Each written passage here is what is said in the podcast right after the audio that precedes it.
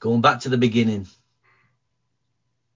In Isaiah 46 verse 8, Isaiah 46 verse 8. it says, remember this and fix it in your mind. Remember this and fix it in your mind. Take it to heart, you rebels. now, I'm not talking to a group of rebels, at least I hope I'm not talking to a group of rebels this morning. Only you know what you, where you are in your walk with God. But I want you, I want to make known some things to you, or make, make some things known to you, I should say. Remember this, fix it in your mind, take it to heart, you rebels. Remember the former things, those of long ago. I am God and there is no other. Remember that I am God and there is no other. I am God and there is no other like me. I make known the end from the beginning. From ancient times, what is still to come. I say my purpose will stand and I will do all that I please. From the east, I'll summon a bird of prey from a far off land, a man to fulfill my purposes. What I've said, I will bring about and what I've planned, I will do. As we start this year, I want to set clear into our minds and in our, into our hearts the one we will continue to proclaim this year, the one we have come to know and the one we love, and the one that you and I must keep serving and keep continuously giving our lives to. That's Jesus. And I want to fix him into your hearts and minds and into your conscience because he is the only one. Apart from him, there is no other God.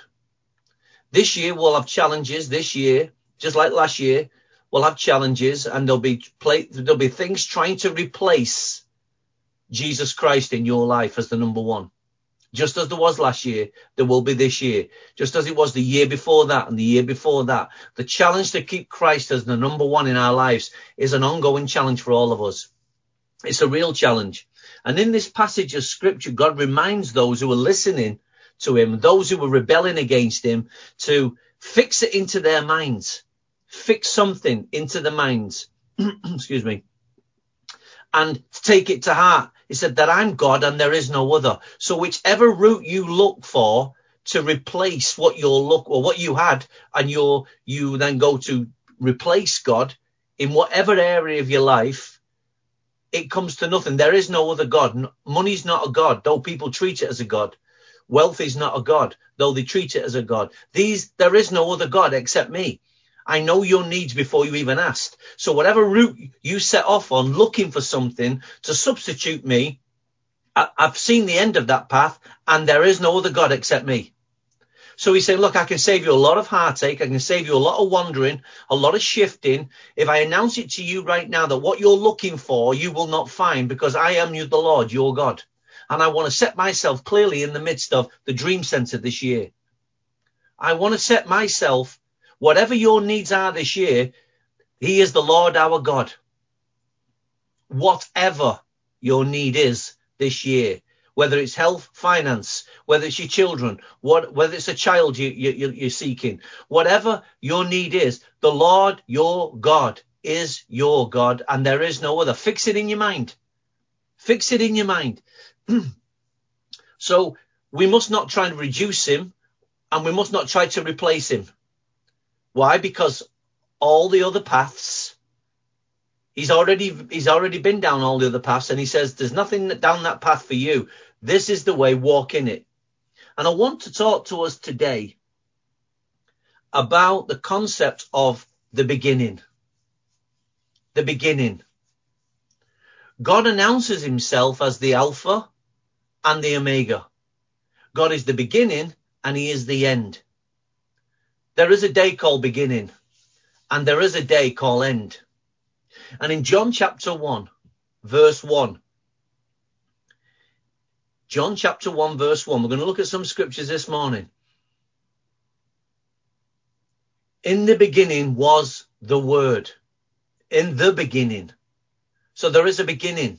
Not for God because God's always existed.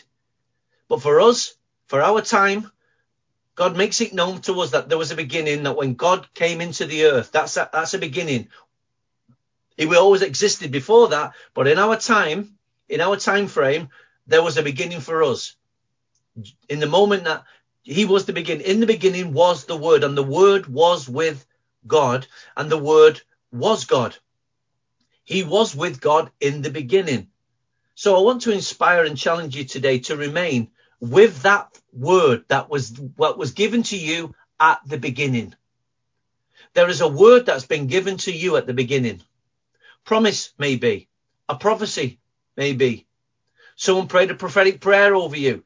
The word that's come to you as you as, as you've come to uh, understand this word is life to you. That's that's the word that God wants you to stick with because that was the word that came to you at the beginning and has only begun to unfold as you walk with God. You must never lose your beginning. Never ever lose the place called beginning. It's significant. God puts it down as a marker for us. The beginning is so, so important for us. And here we are finding in 2021, it's a year of beginning. It's a new year. In many ways, it's a new year, but it's just a continuous year. It's a continuous day of your life. But we need dates to help us mark things, to start, to, to create new beginnings. Dates are very, very important for us. Seasons are important for us. Years are important for us. But in our life, it's just one, it's just another day. But we need moments where we can put stones down and say, at that point, at this point, at that point, we need a beginning because the beginning is where we venture out from.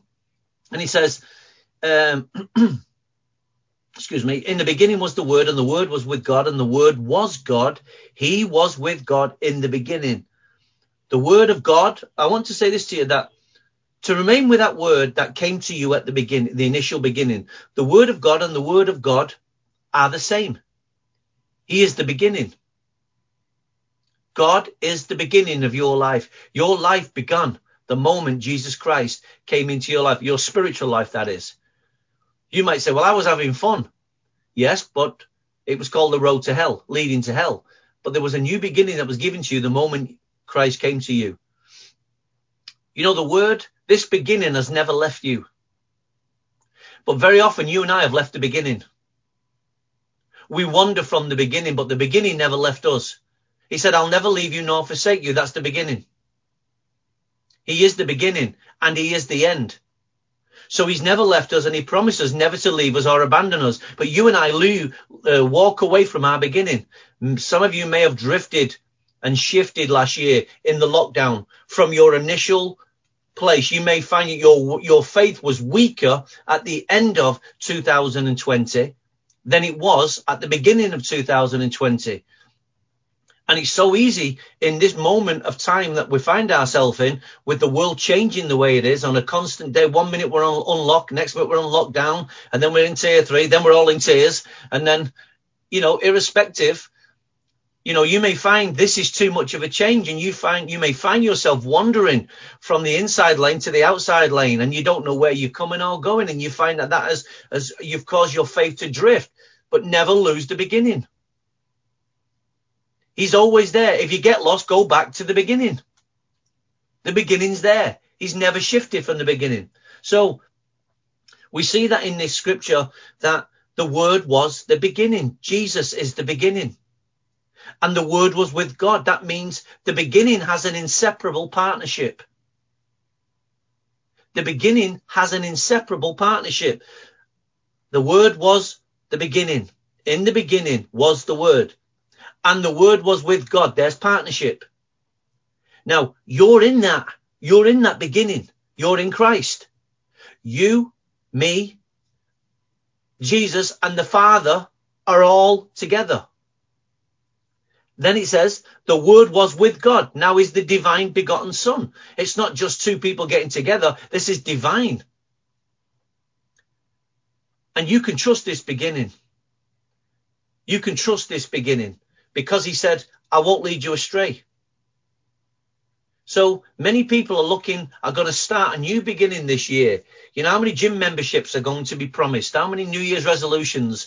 And you know, already you can see on eBay now, there are treadmills up for sale, bikes up for sale, uh, whatever. The, the fitness regime has already been abandoned.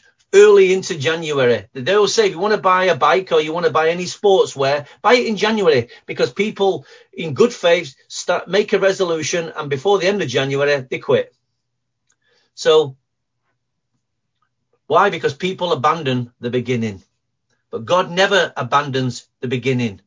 He is the beginning fixed. He is the end fixed. There is two points in God that you can take to the bank. That's the beginning and the end. so when God created the heavens and the earth, he created a supernatural cosmological wonder. And in that supernatural cosmological, I have no other words for it, galaxy that he created, there was a beginning. God spoke and everything came, started to unfold right from his voice. The word that speaks from God's mouth is the beginning. And every time God keeps speaking, he keeps speaking from a point of beginnings. Because he's fixed at that place. He doesn't shift. He doesn't wane. He doesn't wander. So God can speak from a point of position, uh, a position of beginning. Why? Watch this. Because he's, though he speaks from beginning, he is speaking to the end. Because everything is going to come to a final conclusion. So he doesn't just speak from a beginning. He speaks from one point to another point. Why? Because he's going to bring everything to an end. But you and me are going to be in Christ forever. We'll just continue. We start from a point of beginning and we go into eternity, but everything physical around us has an end. Your life will have an end physically, but spiritually, you'll continue. So God speaks from the beginning. God is not just a starter, he's a finisher. God is a, is not just a starter, he's a finisher. See, when we look at the word beginning, it's not, I want you to see that it's not just something we initially start.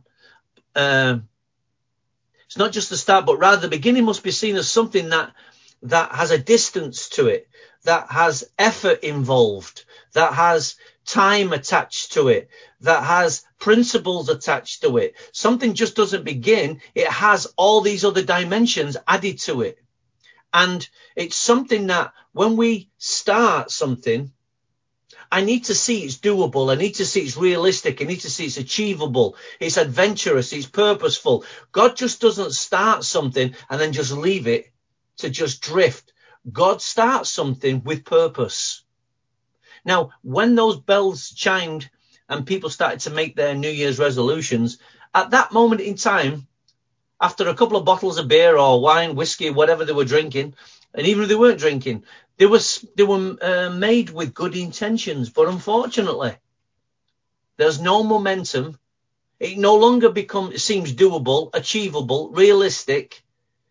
People have dropped it. But when God starts something, God starts something knowing that He has the ability to bring it to fulfillment you and I must see that with this beginning that God has given us, we must, we have started a journey with God that's realistic, that's doable, that's achievable, that's adventurous, that's purposeful. You must stick with this beginning. Always stick with this beginning. God starts, God, just to say, the dictionary uses many words to describe a beginning, such as a new dawn, birth, inception, conception, genesis, emergence, start, starting point from the outset. There's so many words that our dictionary uses to describe a beginning. Now, I don't know what you're looking for this year, but you may be looking for a dawn. I'm not talking about a woman called Dawn. I'm talking about a new dawn. You may be looking for birth physically, spiritually, depending who you are. You may be looking for inception, conception, a new idea that's going to take you and propel your life towards the finishing point. You may look for a genesis in your life. You may look for a starting point. All those things are found in Jesus Christ because he is the beginning. You cannot begin something outside of Jesus Christ because if you do, it will lead you in the wrong direction. So our beginnings must always start in Christ. And I feel today that I want to talk about this beginning. I want to get the beginning clear in your mind because our, our uh, lives, our f- companies, our desires will be setting goals this year for you and it will be pulling you in different directions. But you must never lose and never leave your beginning in Christ. Why? Because Christ's beginning is leading you to a place called fulfillment. And if you abandon that beginning, you don't end up in a place called fulfillment. You in a place called self.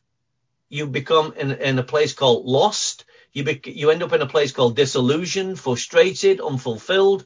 So many places that you, you and I can end up in.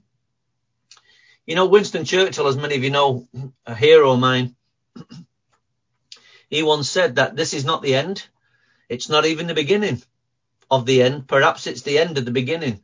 And when he was talking about that, he was talking about um, Rommel's forces leaving uh, Egypt. And but you know, the phrase actually means that out of disaster or poor circumstance and death, such new meanings can come out of those things. It's amazing that when God gives us a trial or a tribulation or a circumstance or an event in our life, God's using these things to bring new meanings out of them so that we can grow and mature and our Christian character can further develop. And sometimes when we go through these things, we feel like there's a new beginning to our faith. We feel our, our, our faith has been refreshed. I under, I've got a new beginning in this particular area with God. And new beginnings is something that comes over our life, but they come over our life through trials and tribulations and circumstance. But it's still connected to the original beginning.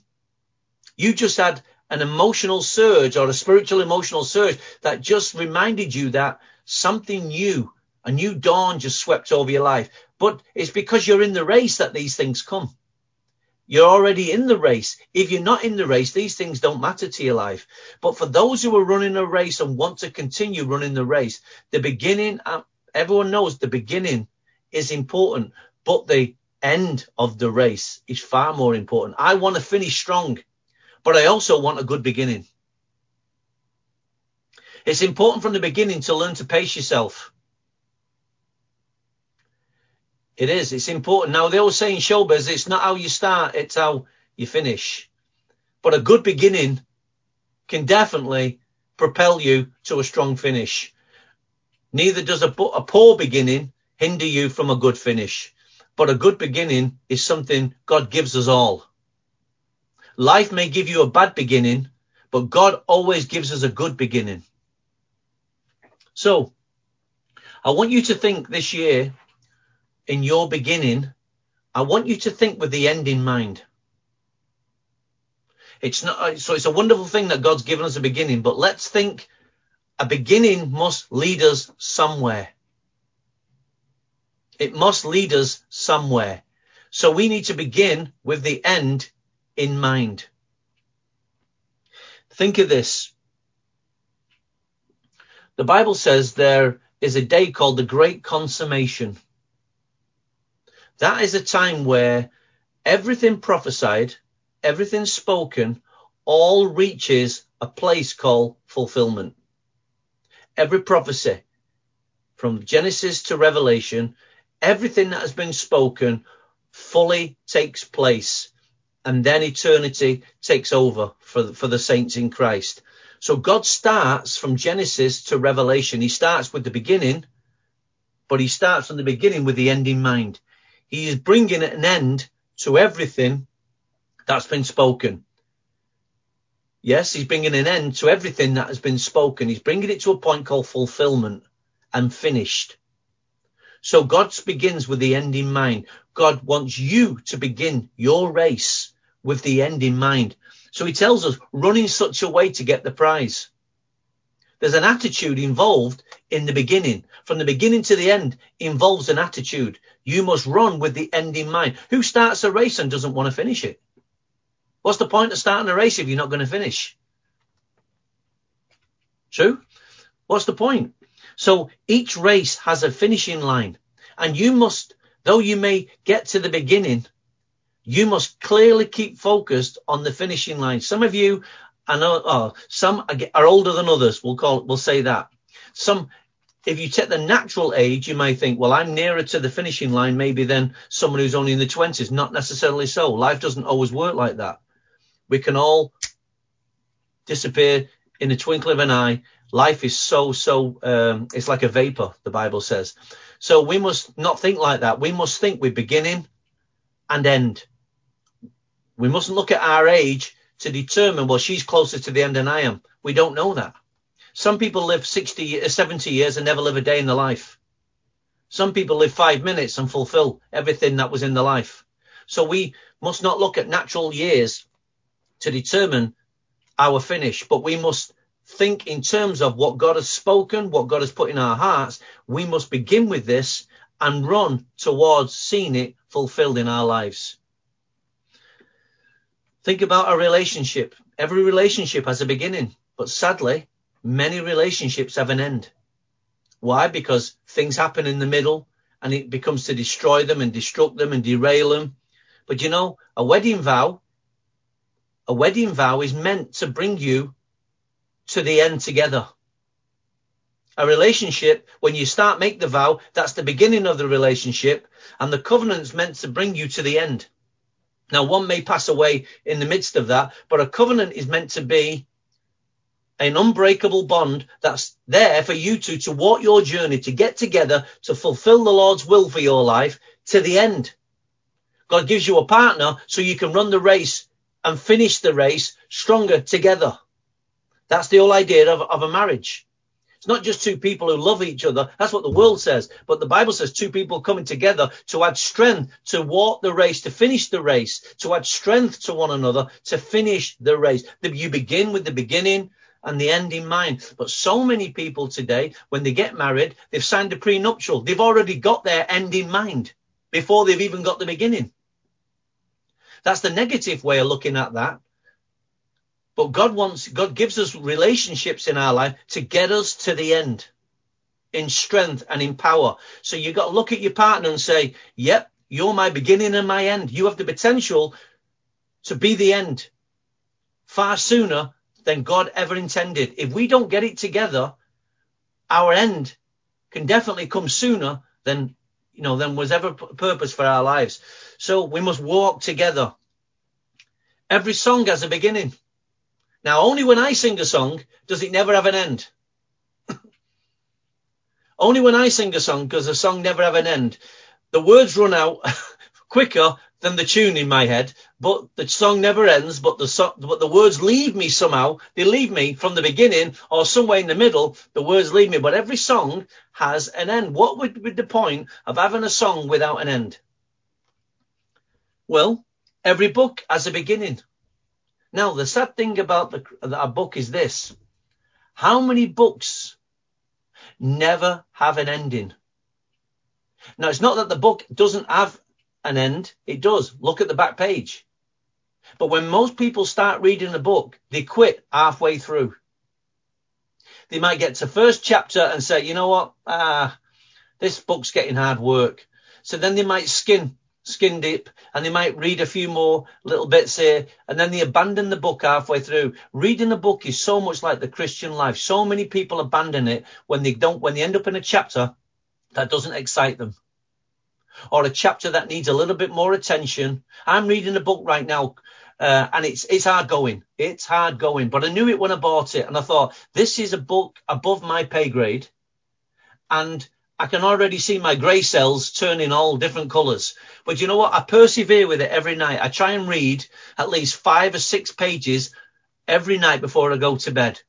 Because I've determined this year I'm going to set my sights a little bit higher. I'm going to read material that doesn't, that's not easy going, that's not comfortable, but that's educational.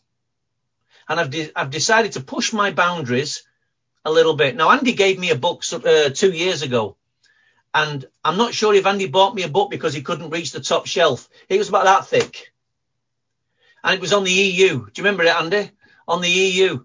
And I got to, I mean, I did really well. I, I really did well. I got through four chapters of this book and I'm thinking, I'm going to, I'm going to use this book and I'm going to use it to stand on the top shelf. That's its only use to me right now is that the thickness of the pages because the content is doing my head in. Now I abandoned it.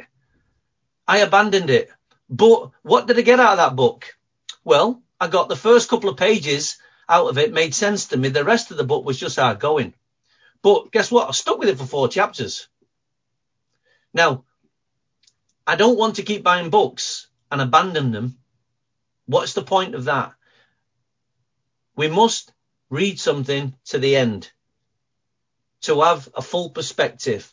And God says, don't abandon me halfway through and think you've got a full perspective of me. You started this thing. You must finish it. You are obligated in Christ to finish the race. So you're in a chapter right now that's not easy going.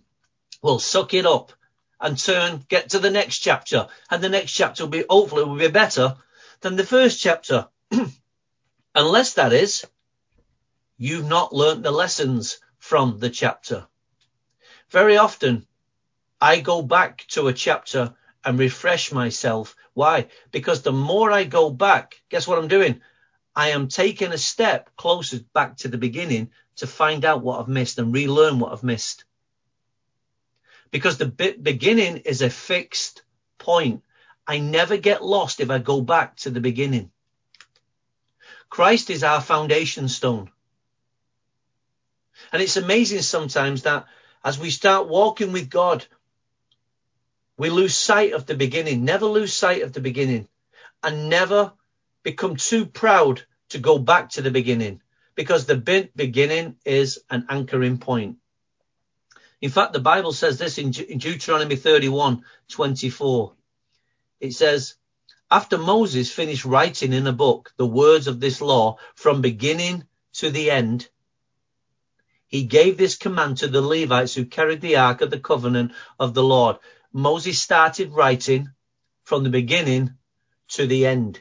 It was important that Moses, what he started to write, had a completion so that the next phase could then come be given to the uh, to the uh, excuse me the Levites for the ark. So we must be consciously conscious of what God starts in us must be brought to the point called finish. Because God is, is fixed on a beginning leading to a point called the end in mind. So I want to say something now that I don't want it to confuse you. So there is a beginning to finding God and there is a beginning in God. There is a beginning to finding God and there is a beginning in God. Okay, I can see you're all scratching your heads on that one. Ecclesiastes 3 verse 11 says this. He has made everything beautiful in its time. So every time, time is important for our God called the beginning. He uses time. It's important to him because time is something God gives to you in your beginning. Without time, there's no beginning.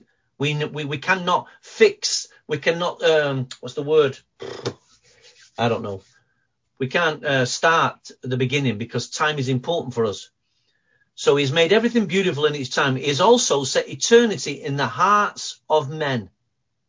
Hmm. Yet they cannot fathom out what God has done from the beginning to the end.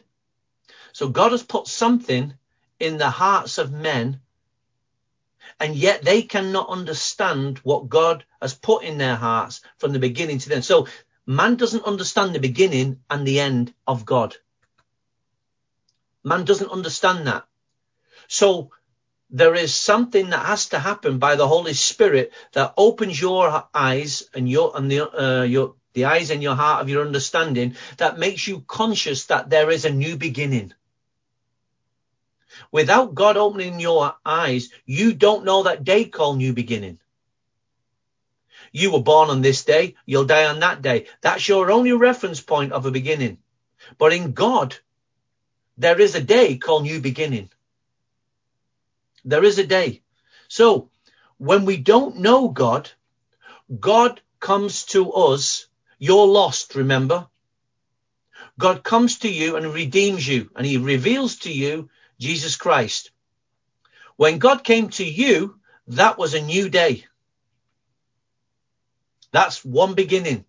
But now in God, you must discover this beginning. So the day when Jesus comes to you, this is called introduction. God makes himself known to you, but you yet don't know God. He made himself known to you, but now you need to get to know him. And in that day you decide to get to know him, that's the beginning. Now, because you've consciously decided, I want to know him and know more about him. So the moment you apply your mind and your understanding to knowing God, that is a day consciously where you decided to take the first step towards knowing God and loving God. The other day he came to you, but now you must begin to consciously walk towards him and work towards him. Because this is now at that point, you put down your nets, you pick up your cross, and now you begin to walk towards him and now you run your race with the end in mind. Now you're consciously conscious of a beginning. So, Psalm 111, verse 10. Psalm 111, verse 10. When you decide to consciously walk with God, there's one thing God wants you to understand right from the beginning. And here it is. So you think, what do I need to know about God? Here's the first thing God wants you to know about him. When you start walking, consciously walking, and here it is, the fear of the Lord is the beginning of wisdom. All who follow his precepts have good understanding to him, belonging to eternal praise.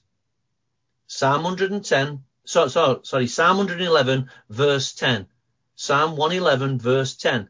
The fear of the Lord is the beginning of wisdom. The fear of God is the beginning of wisdom. So the beginning of your journey of wisdom in God is to discover the fear of the Lord. In other words, this loving, powerful God who revealed himself to me is a God that, that is, is a being that God wants you to fear reverently, wholly, righteously, and if you can understand that right from the beginning, how ordered do your steps become? Think of it. If you have no fear of God, you think you're free to wander and do what you want and God will just keep forgiving you. But if you have a fear of God, your steps now of leading to the end are all of a sudden you think about them, you honor God, you're more consciously conscious that I fear God, and I do not want to mess up. Do you know, I was only thinking about this the other day. What is my fear of God level like? I know I have, I know I consciously do have a fear of God in my life. And that puts me on a narrow path. For me, because I fear God, I don't fear God like a God who's got a big stick in the sky and he's just going to hit me every time I do something wrong. That's not the fear of God. The fear of God is the honor and the love for God that I do not want. I know this God is so majestic and so powerful as a father. I do not want to walk out of his will because I fear that what it will do to my life. So I have this fear of God in my life that, I, that it consciously I'm alive to it. I'm awake to it. I'd like to say in every area of my life, but that's not true. But in certain areas of my life, I have a righteous fear of God and I, that keeps me on the path. And I know that's the beginning of wisdom. I'm not a fool if I've got the fear of the Lord in my mind. You know, if you want to compare my wisdom with other people, go ahead. I, I, I probably rank right at the bottom. But you know what? I'm smart. Why? Because I have a fear of God in my life. That puts me, that puts me higher up. And the fear of God is the beginning of wisdom. So I consider myself to have wisdom. Why? Because I fear God. That is the starting point. I fear God. So if I fear God, then my steps then are very, very different than someone who does not fear God. You are not free to do what you want. You're not free to go where you want. You're not free to do what you please. Why? You've been bought with a price. You have a beginning. You were sanctioned and you were commissioned with a beginning. I said you were sanctioned and you have been commissioned with a beginning. You didn't, you, when you walk into heaven, you're not getting in through the back door. You're walking in because you've been sanctioned and commissioned from heaven. You have an official certificate says you begun this race. Your faith has been logged in the Lamb's book of life. Your beginning is recorded. You are now obligated in Christ to stick with that beginning and finish strong. Those who don't know Christ, those who abandon the race, their names can be blotted or their names never, may never have even got in the Lamb's book of life. So this beginning is recorded. It's so, so important.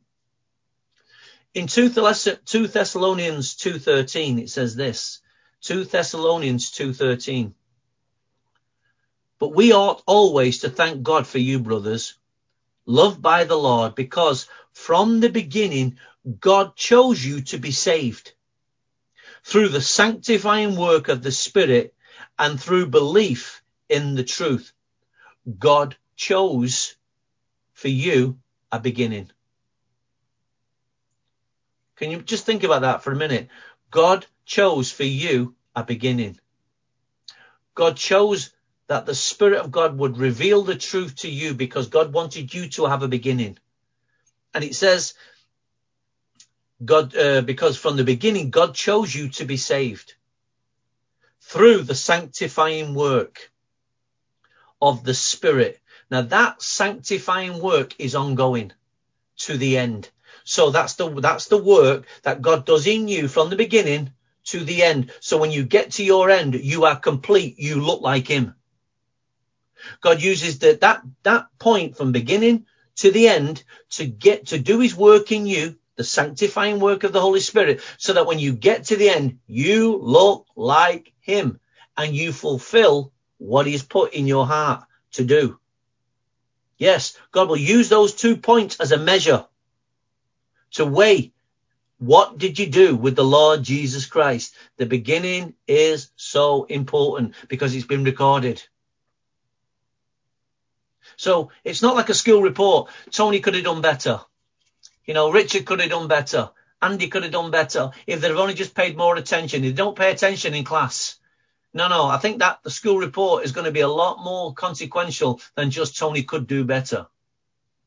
You know why? Because my school report, as much as the teacher may have said it, you know, it was condemning, there was life after school. But when you get to the end in God, that is the end. There is no more days for you to say, hang on, give me 10 more years and I'll go and produce some gold. No, no. What you did with your life now, now gets measured. So it's important that we, we value the beginning and we keep working with the beginning, knowing that we are coming to an end. So this beginning, let me just give you some, some points about the beginning. Never lose, never lose humility. Never lose your humility. In other words, humble beginnings. Never lose sight of a humble beginning. When I came to Christ and you came to Christ, I came as a sinner. You may have come rich. You may have come famous. You may have come to Christ already being famous. You may have come to Christ already well to do, successful but you came still as a sinner. You was a sinner. You was a wretched sinner. That's what the Bible calls us. We was a wretched sinner without hope. We were going to hell. And Christ stepped in, chose us to be saved, revealed his love to us so that we now become sons of the living God. These are humble beginnings. Never lose sight of humility. In your beginning, you must remain humble. James 4 tells us, James 4 6 tells us. I see so many Christians, the moment that God gives them his grace, the moment God gives them some anointing, the moment God gives them some kind of notoriety, how they think their value has just risen and now they are something that they're not. Never lose sight of what Christ has done in your life. You was a wretched sinner. Now you're not a wretched sinner now. And I'm not saying think of yourself as being a sinner because you're not a sinner. What I'm saying is, remember, God chose the lowly things of this world to shame the wise. God chose the uneducated people. God shown, God chose the materials and you was the material. The world wasn't looking for you. God looked for you and God, so never abandon the humble days of called beginning. And it says this, but God gives us grace, but God gives us more grace. Why does God give us more grace? Because you don't have what it takes in the natural to do what God's asking you to do in the spirit. So God has to supply to you something from the spirit realm that you don't have in the natural. So you're not that clever. This is what scripture says. God opposes the proud. Just put, stop there. We don't have to read any more. God opposes the proud. Even if you're a son or a daughter of the living God, God hates pride. Pride. But God gives grace to the humble. If you're under, if you're asking God, I need more grace, you know the answer to more grace is more humility. More humility. You can't have more grace and remain proud. It doesn't work. Submit yourselves now Submission is a reflection of humility. People won't submit themselves because they're too proud. Submit yourself to God. Watch this. Resist the devil. The devil has no hold on you when you've got humility and submission running in your life. The key to spiritual warfare is not bam, bam, bam, bam, bam, bang. It's your humility and your submission rate to the Lord and to one another. The devil has less hold on you when you, the more submitted and the more humble you become. It's amazing how many people are trying to get behind a pulpit and preach like they've got the fire of God, but there's no humility in them whatsoever. Grace does not come to proud people. Then he says, resist the devil and he'll flee from you. Come near to God and he will come near to you. Wash your hands. Why do I need to wash my hands? I need to wash my hands of my pride. I need to wash my hands of my arrogant attitude. I need to wash my hands of a wrong attitude. You sinners, purify your hearts, you double minded. Grieve, mourn, and wail. Change your laughter to mourning and your joy to gloom. Humble yourselves before the Lord, and he will lift you up. That's why he wants to save his life. He wants to live his life, must lose it. If you lose your life for God, you will, he will give you a life in return. So your humility level is being challenged right now as I speak. Every one of us has a humility level and a pride level in our hearts. Well, I can't do that. I can't see myself doing that. God, I'm never going to do that. There's a pride right there. So grace can't come to you. Spiritual warfare is ineffective right there because of your attitude. Think about this. Right at the beginning, your beginning is, is already under attack because of your attitude. This is how serious this is. Humility. Never lose humility. This year, God is going to, to uh, refine us more and more and your humility is going to be exposed or your lack of it or your vastness of it is going to be exposed. Humility. Say it to yourself, my humility. Come on, say it to yourself. My humility is under the God's radar.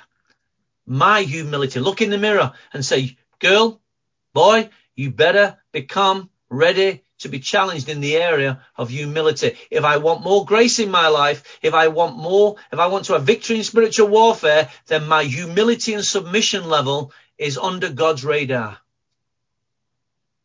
Who will you say sorry to? Who will you ask forgiveness? You know, these are the things that's going to surprise us when God begins to speak. Pride goes before the fall. Whenever you see a fall, don't look at the effect, look at the root, pride. We look at the root, we look at the we, uh, the effect and we say, oh, poor, poor, poor, poor, poor Jimmy, poor Davy, whatever his name is, Sally. But look at the root. The root says that person's full of pride. Lord, humble them. Humble them. God hates pride. God hates pride. Write that in your Bibles. God hates pride. Therefore, my pride must go.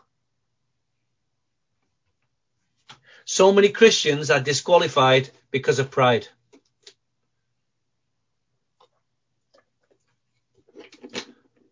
I know you're on mute, but I'm going to let that silence just sink in. So many Christians disqualify themselves because of their pride. And they're unconscious of their pride. And that is a dangerous place to be when you're unconscious of something that is destroying your life. So the first point there is we must never lose sight of our humble beginnings. We must remain humble from the beginning to the end, to the end. When your, when your end threatens to be far worse than your beginning, you are in serious trouble.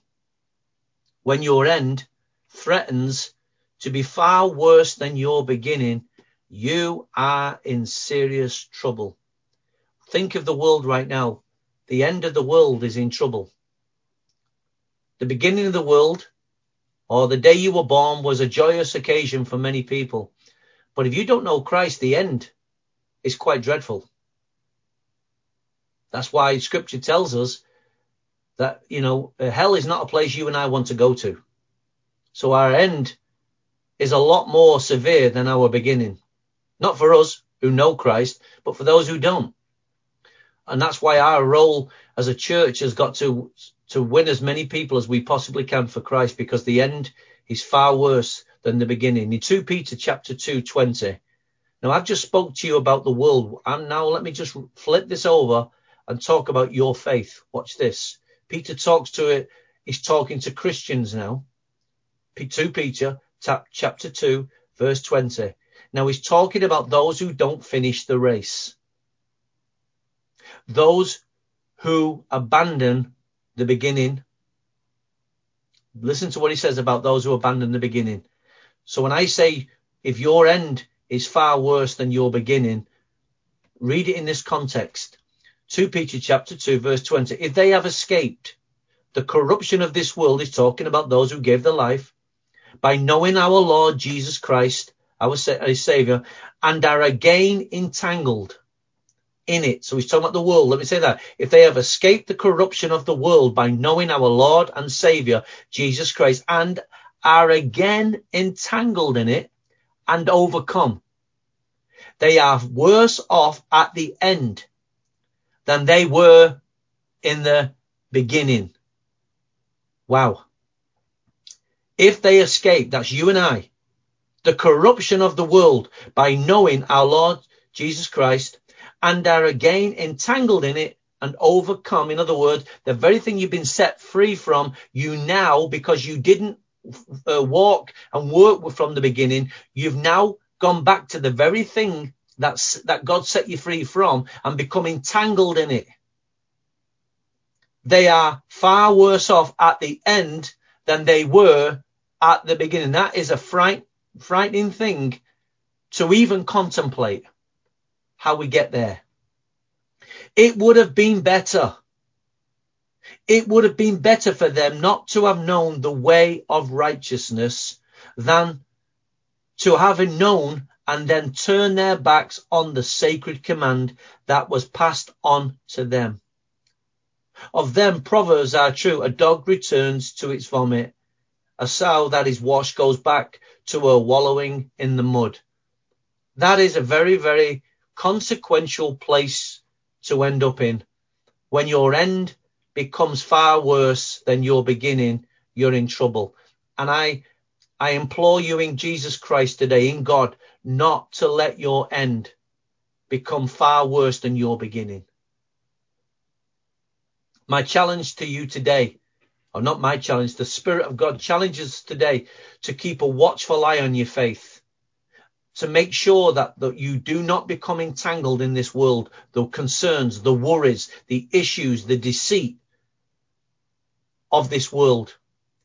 and that you do not become entangled to the point where you abandon, shipwreck your faith, so that you abandon your beginning. And ultimately, that then turns your life to a point where your end now becomes far worse than your beginning. Jesus came to you at the beginning so that you would have a glorious end, not that you would have a disastrous end. God came to you so that you could have a glorious end, not a disastrous end. God didn't come in the world to condemn the world, but that the world may have life. That's what the scripture tells us in John 3. And I have come that you may have life. God's come so that you don't abandon, you don't shipwreck, so that your end is glorious, so that you have eternity, so that we walk into Zion. We arrive at a place where a, a better word is spoken. This is God's will for us. Don't abandon the beginning. John 1 John chapter 2, 24. We're coming into end now. The wheels are down. 1 John chapter 2, 24. See that what you have heard from the beginning remains in you. If it does, you also will remain in the Son and in the Father. And this is what he promised us, even eternal life. See that, see, in other words, pay attention, give conscious effort that what you heard from the beginning remains in you. And if it does, if conditional, you, if it does remain, you also remain in the Son and in the Father. And this is what He promised us, even eternal life. See, that's the life He pro- that's the life He promised us. But he who endures to the end is saved, not he who quits halfway through. Last point, as the wheels are down from right from the outset of the beginning to the very end, right from the outset of the beginning, right to the very end, you must have continuity. There must be continuity. Right from the outset of the beginning, right to the very end, you must have continuity. You must develop continue, keep moving, keep walking, keep believing, keep trusting, keep serving, keep humble. It must all be going to the point called, place called finish. Scripture, 2 Corinthians 8, verse 5. 2 Corinthians 8, 5. And they did not do as we expected, but they gave themselves first to the Lord and then to us, keeping with God's will. So we urge Titus, since he had earlier made a beginning, to bring also to completion this act of grace on your part. But just as you excel in everything, in faith, in speech, in knowledge, in complete earnestness, and in your love for us, see that you also in the, excel in the grace of giving. Now, the first thing you need to give is yourself. The first offering you can ever make to Jesus Christ is yourself. The first offering God wants is you, your heart, your mind. You serve God not with your money. You serve God with your heart and your mind. So when you make the first sacrifice to God, it's you. Humble yourself. Submit yourself. That's the first sacrifice. You sacrifice the flesh, the will. So as you put that down and you begin to serve God, it says here about these people in this scripture that they were so desirous to go and bring an offering. And it says, um, they first of all they gave themselves first to the Lord. There's, there's the sacrifice right there. They gave themselves first to the Lord. Your beginning, you're meant to lay down your life at the beginning. Pick up your cross, deny yourself and start moving. Now we know that's a journey, but we do that from the beginning. Only in the church today do we allow people to stay the same and wonder why we can't get them to change later on. It's too late. The beginning has to be cleaned up. We have to get the beginning of this race so clear. This letting people sit in church for two or three years, never serving, never working, never getting involved in the harvest field. It's an abomination to God's work. Only in the West do we allow children, Christians to stay the same and just turn up week in and week out and, and think we've got a church. This is not what the church is like in the New Testament. Everybody was moving. Everybody was working. Everybody was involved to some degree. They were not all involved to the degree that the apostles were, but they were all conscious. And they were all serving. They were doing what they need, needs to be done. They were not sat at home doing nothing. And they gave themselves first to the Lord, then to us. And we wonder as pastors why people won't submit themselves to the ministry. It's because they won't give themselves to the Lord. The beginning's all wrong. You've still got self at the beginning. Now, to some degree, there will be self at the beginning. But if self doesn't move, all you've got left is self. You've got no Christian walk. You've just got self. And here it says they gave themselves to the Lord first and then to us, keeping with God's will. There it is. They kept the code. So we urge Titus, since he had early made a beginning, to bring also to completion. In other words, he's now got an attitude from the beginning that he is now moving to make an, an um, this act of grace, this gift. He initially has this idea, I want to do it, and he's compelled to do it. So he's now fixed on that course to go and make this offering. And here he is. He says, since Titus he had made earlier, from made a beginning to bring also to completion this act of grace on your part. In other words, I'm going, I'm eager to go and bless these people and I'll take your offering and I'll do whatever it takes to go make sure they receive it. He was involved. He was involved. Just as you excel in everything, in faith, in speech, in knowledge. Watch this. Just as you excel, the moving, in everything, in faith, in speech, in knowledge, and in complete earnestness. These are men who are still moving, working from the beginning. And in your love for us. So they've got a concern for others. See that you excel in this grace of giving. The first gift you need to give in this, in this particular case, it was an offering. But I'm talking to you about giving yourself. No offerings will come out of you if you can't give yourself. First, if I, if me and my house are going to serve the Lord, we must give ourselves to the Lord. We're not serving the Lord because we go to church. We give, we serve the Lord when our hearts yield to his will. That's when me and my house serve the Lord, is when me and my house yield our will to the will of God. That's serving God. It's not coming to church on a Sunday, raising our hand, sitting quiet, it's when we yield to the word in speech, in knowledge, in complete earnestness, in our love for others. So, you know, the news changes every day. The date changes every day. Have you noticed that? The date changes every day. Now, I don't know about you in this Christmas period or the Christmas period that's left us. I have no idea, no recollection of what the date is.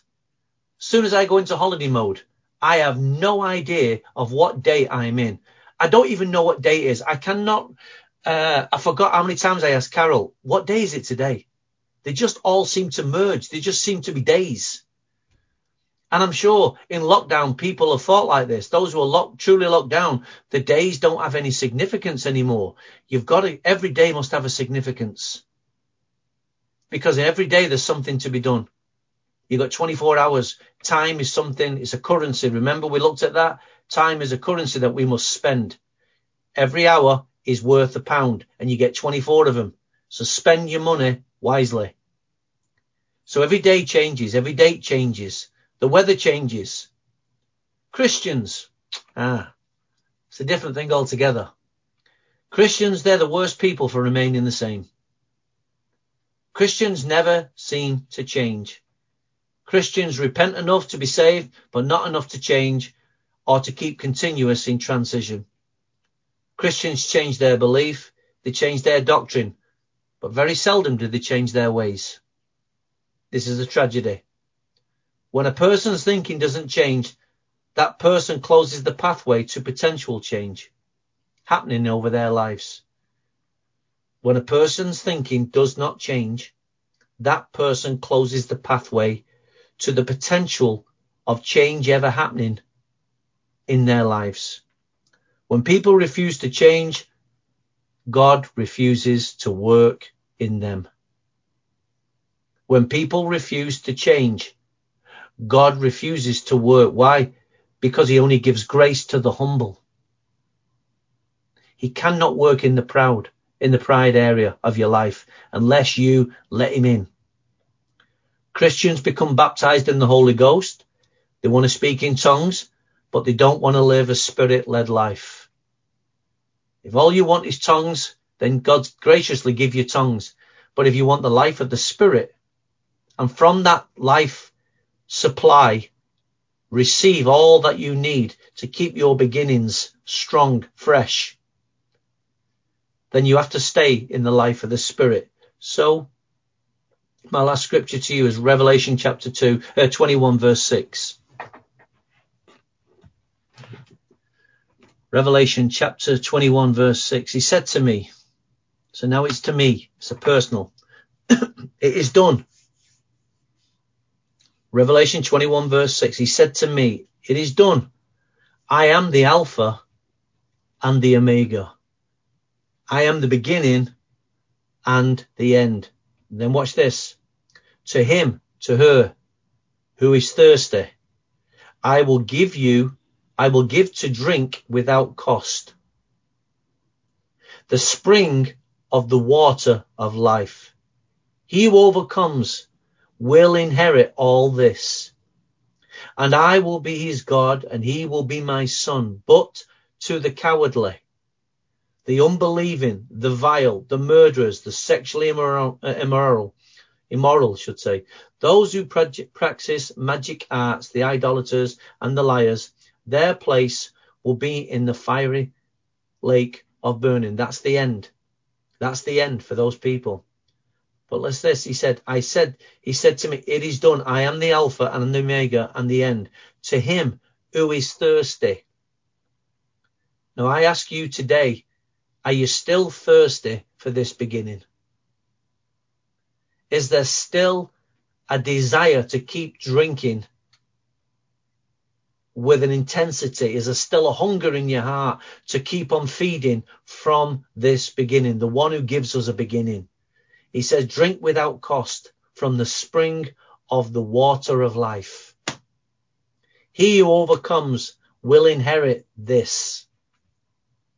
Will inherit this. In other words, you'll have eternal access to this life and I will be his God, and he will be my son. And in fact, if you turn over to go to 22, 13, Revelation 22, 13, he says a very similar thing again. He says, I am the Alpha and the Omega. I'm the first, the last, the beginning, and the end. Blessed are those who wash their robes that they may have the right to the tree of life and may go through the gates into the city. That's Zion. Outside of the dogs, those who practice magic arts, the immoral, the murderers, the idolaters, everyone who loves to practice falsehood. I, Jesus, have sent my angel to give you this testimony for the churches. I am the root and the offspring of David and the bright morning star. That's who he is in our midst this morning. So I want us, as we close now, we bow our heads. As for me and my house, Whatever your house is, whoever your household is, you may be, your household may be one, it may be two, it may be three, four, five, whatever it is. I want you now, if you bow your heads with me, and I want to bring you back to the beginning. And right now, you need to lay hold of one of the first qualities that your beginning needs is humility. To remember the humble beginnings the one who saved you is the one who saved you and the one who is saving you. You are saved. You are being saved. You will be saved. It's a transition. You are saved. You are being saved. You will be saved. Your, every one of those stages requires humility. your humility, my humility. This year, God Almighty wants to take you back to the beginning and refocus the beginning so that you can see through his eyes what he saw, what he sees. When he gave you a beginning, he saw a life for you. And he wants you to see through those eyes the beginning and see it as a fixed point so that when he, when you see the beginning through his eyes, you understand the end. And therefore your life has a far more meaningful purpose to it when you can see from those two points, the beginning and the end. All that's going to take place in the middle is taking place right inside of you because the work, he who began a good work from the beginning will see it through. And that requires humility. That requires submission. That requires right now a response to what God is saying. The beginning. Don't let your end become far worse than your beginning. So right now, bow your heads if you will. And I want you to rededicate every area of your life and say, Father, I want to go back to the beginning. I don't want to go back in terms of become, you know, um, I've, I've not, I'm not, it's not that I'm not acknowledging my growth. It's not that. It's in, in humility. Lord, take me back and show me the things I've missed. Give me a perspective that I didn't have, I haven't got, I've lost. Let me see point A and point B. Let me see through your eyes why you saved me what I've made my Christianity become and what it was always meant to be are very, very two different, sorry, are two very different things. I'm sorry, Lord, for what I've made it. I'm sorry, Lord, for what I've allowed it to become. I humbly will bow down, not just now, all through this week until I get a fresh picture of what my beginning looks like through your eyes. I know I'm saved and I thank you, Lord, I'm saved, but somehow, Lord, I've lost sight of my beginning. I want to begin my life with the end in mind. Therefore, my beginning has far more significance because now I see the end in mind. I'm not just thinking of dying and going to be with Jesus. I'm thinking of what's got to be fulfilled in my life. What work has not, uh, what work in me and what work beyond me is still unfinished. I'm sorry, Lord, for the things I've made it. I'm sorry, Lord, for just coming to church and just sitting there and listening and doing nothing with what it's been given. I'm sorry for being idle. I'm sorry for being apathetic. I'm sorry for a wrong attitude. I'm sorry, Lord, that I don't even consider the person to the left or to the right of me in anything I ever think or do. Lord, it's so easy for me and my household to become self-consumed that we forget the household of God. I'm so used to sacrificing for my family to supply for them that, Lord, I've not even considered the needs of my family beyond me. Lord, the beginning has got a little bit skew with. So Lord, I humbly acknowledge you, Father, this morning that you are the one who gave me a beginning. You're the one who gives me an end. And Father, I do not want to become entangled in the middle by the wrong things. But oh God, I pray for grace this morning. The grace of God and the humility of God to befall upon me and my family. I pray for my husband. I pray for my wife. I pray for my sister, my brother. I pray for my children, my auntie, my uncle, my friends. Lord, I pray that the same grace that you're giving to me today to bring me back to the beginning is the same grace that will befall upon all those close to me. I pray, oh God, that this year will be a year of complete beginnings, a new beginning, a clear beginning. It will not be a confused beginning. But oh God, I pray, Father, right now, forgive me for the attitude that I've adopted, for the fog that has appeared over my life. Consciously or unconsciously, Lord, lift it off my life, Lord, this year. As for me and my household, we believe in this beginning. You've given it to us. And Lord, I choose willfully to drink from the river of life. Father, I ask it in the name of Jesus, believing that if I believe by faith, I will receive. I'm just going to give you a minute just to conclude your prayer. Be sincere this morning with the Lord. Be sincere with Him. It's so important that we start this beginning clear. Fix it in your minds, he says.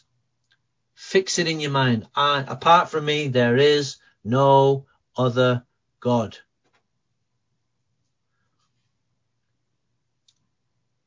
I am God and there is no other. I make known the end from the beginning. This is the proclamation of God. Being made known to us this morning.